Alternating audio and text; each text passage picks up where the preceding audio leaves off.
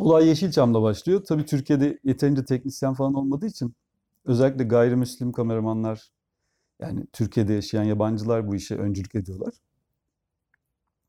Sonra e, arka arkaya film çekilmeye başlıyor. Yani sinemanın gelişmesi için şart olan bir şey var. Para. E,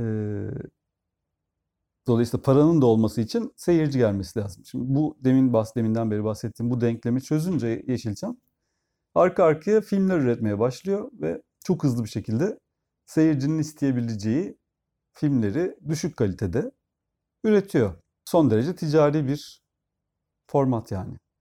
Sonra oradan bir takım yönetmenler çıkıyor. İşte hepimizin bildiği Lütfü Akatlar, Metin Erksanlar, Atıf Yılmazlar ve şu an aklıma gelmeyen daha başka Yılmaz Güney diyecektir bir sürü insan tabii. Yani bir sürü yönetmen çıkıyor. Yılmaz Güney daha sonraki kuşak olmakla birlikte. Ee, bunlar aslında ticariden yola çıkıyorlar. Yani örneğin Lütfü Akat'ın formal bir sinema eğitimi yoktur. Zaten sinema okulu da yoktu o zaman Türkiye'de. Ee, sektörün içinde yaparken yaparken biraz herhalde dışarıyı da görerek ve okuyarak yazarak bir Türk sineması oluşturmaya çalışıyorlar. Milli sinema kavgası vardır meşhur. İşte aslında fena değil onun çıkış noktası. Yani bize özgü, bizim tarzımız bir sinema yaratalım diye. E, fakat Yeşilçam çöküyor. Çünkü televizyon çok yaygınlaşıyor ve Yeşilçam önemini kaybediyor. Bunu kaybedince seks filmlerine yöneliyor.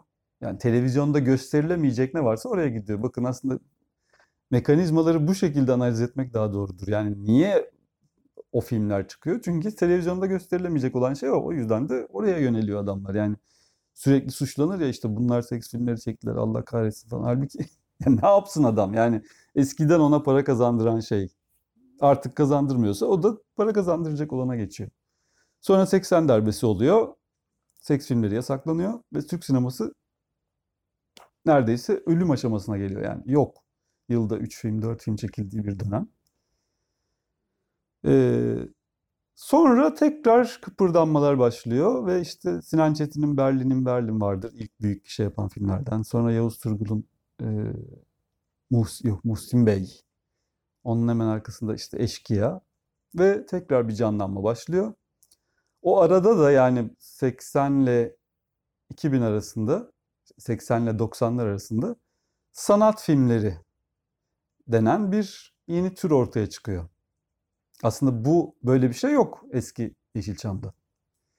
Metin Erksan'ın bazı denemelerine belki sanat filmi denebilir ama yani sanat filmi çekmek diye bir şey yok. Ee, ilk başta bu sanat filmleri çok sıkıcı filmler oluyor. İşte genellikle 12 Eylül darbesinden bahseden çok durağan, hatta alay edilen bir kategori haline geliyor.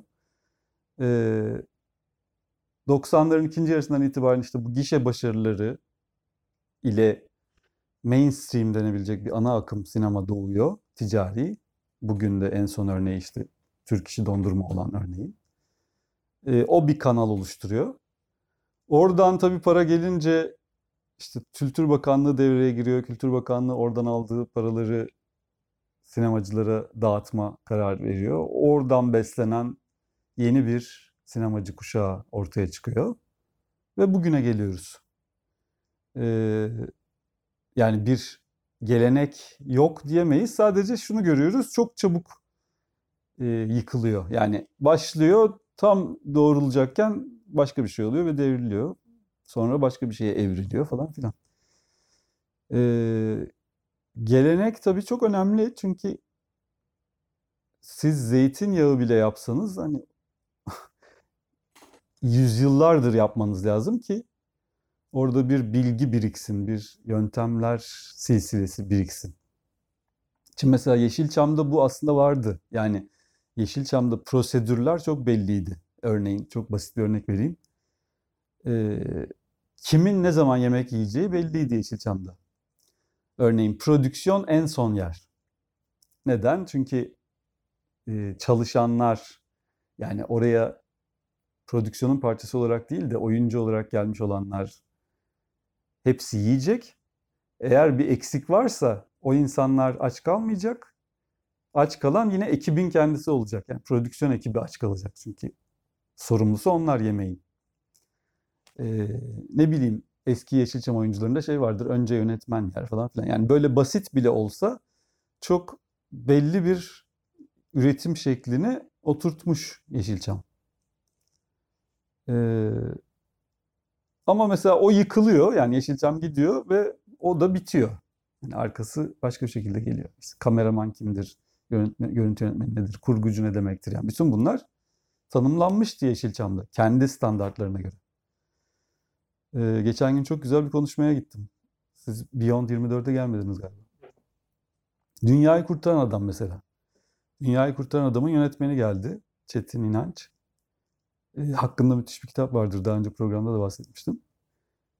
Anlattı. Seyirciler anlamadılar olayı. Yani diyor ki e, ya biz giderdik işte Star Wars'u gördük diyor Cüneyt Arkın'la. Ya böyle bir şey yapalım dedik. Gittik yaptık diyor. Çünkü bu mesela gülüyor seyirciler ama aslında bu gerçek bir sektör işte. Yani çünkü para kazanması lazım. Yani niye yaptınız diyorlar işte. Ya bunun para kazanacaktık diyor. Yani kirayı ödeyecektik diyor. Yani gerçek budur aslında. Yani o şeyin, o sistemin çarklarının dönmesi lazım. Ee, o sistemin çarkları dönecek ki oradan da bir takım insanlar Metin Erksan gibi, Lütfü Akat gibi, Atıf Yılmaz gibi çıkacaklar ve başka bir sinemayı da onlar yine oluşturacak. Yani aslında dünyadaki tek sorun geçim sorunudur. Ay sonunu nasıl getireceksiniz? Sizin röportajlarda sanırım e, hoca da söylüyordu onu. Elit geçim zorunu olmayandır ya. Yani geçim derdim varsa benim her şeyi yapmak zorunda kalırım. Dolayısıyla bu yani yemek, içmek, barınma, ısınma gibi temel problemlerinizi çözmediyseniz gerisi biraz hikaye kalır. Yani ben sanatçıyım ama açım şu anda diye bir şey olamaz yani. Çok zor dayanırsınız böyle bir şeye. E, sizin doymanız için de birilerinin sizin yaptığınız şeye talep göstermesi lazım. Şimdi bu bozulduğu için bu ilişki Şimdi fonlar var yani fon işte Kültür Bakanlığı fon veriyor işte Avrupa'da bir takım fonlar var oralara başvurup film yapıyorsun. Ee,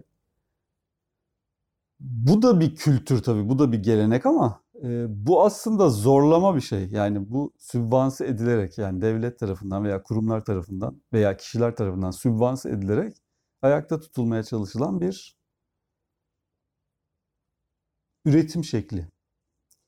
Ee, dolayısıyla oradan bir gelenek oluşması zor. Yani şey şöyle bir geleneği hayal edemiyorum yani. Efendim Kültür Bakanlığı fonları gelene, geleneğinden geliyorum ben yani. Çünkü o andaki iktidarın karar verdiği işte bir takım insanlar belirliyorlar. Onlar bakıyor, veriyorlar veya vermiyorlar. Şimdi buna ne derece güvenilebilir? Ee, yani seyirciye güvenmek ki o bile kaypaktır ama hani daha makul ve mantıklı geliyor. Dolayısıyla sözün özü geleneksizlik bir problem ama bunun en büyük nedeni de aslında seyirciyle bir türlü doğru ilişkiyi kuramamış olmak. Yani ya ölümüne seyirciye her istediğini vereyim Allah'ım gelsin. Dolayısıyla seks filmi çekeyim. Ama istemiyorsa da dini filmi çekeyim. O da mesela Çetin İnanç onu söyledi. Yani bir hafta seks filmi çekilen, öbür hafta dini film çekilen bir yerde dedi Yeşilçam. Yani aynı insanlar çekiyor burada. Yani bambaşka insanlar gelip çekmiyorlar. Aynı insanlar çekiyor. Şimdi bu derece bir popülizm ve e, tam tersi bir elitizmin arasında kalmış bir sinema. Hala da bu durum çözülemedi aslında.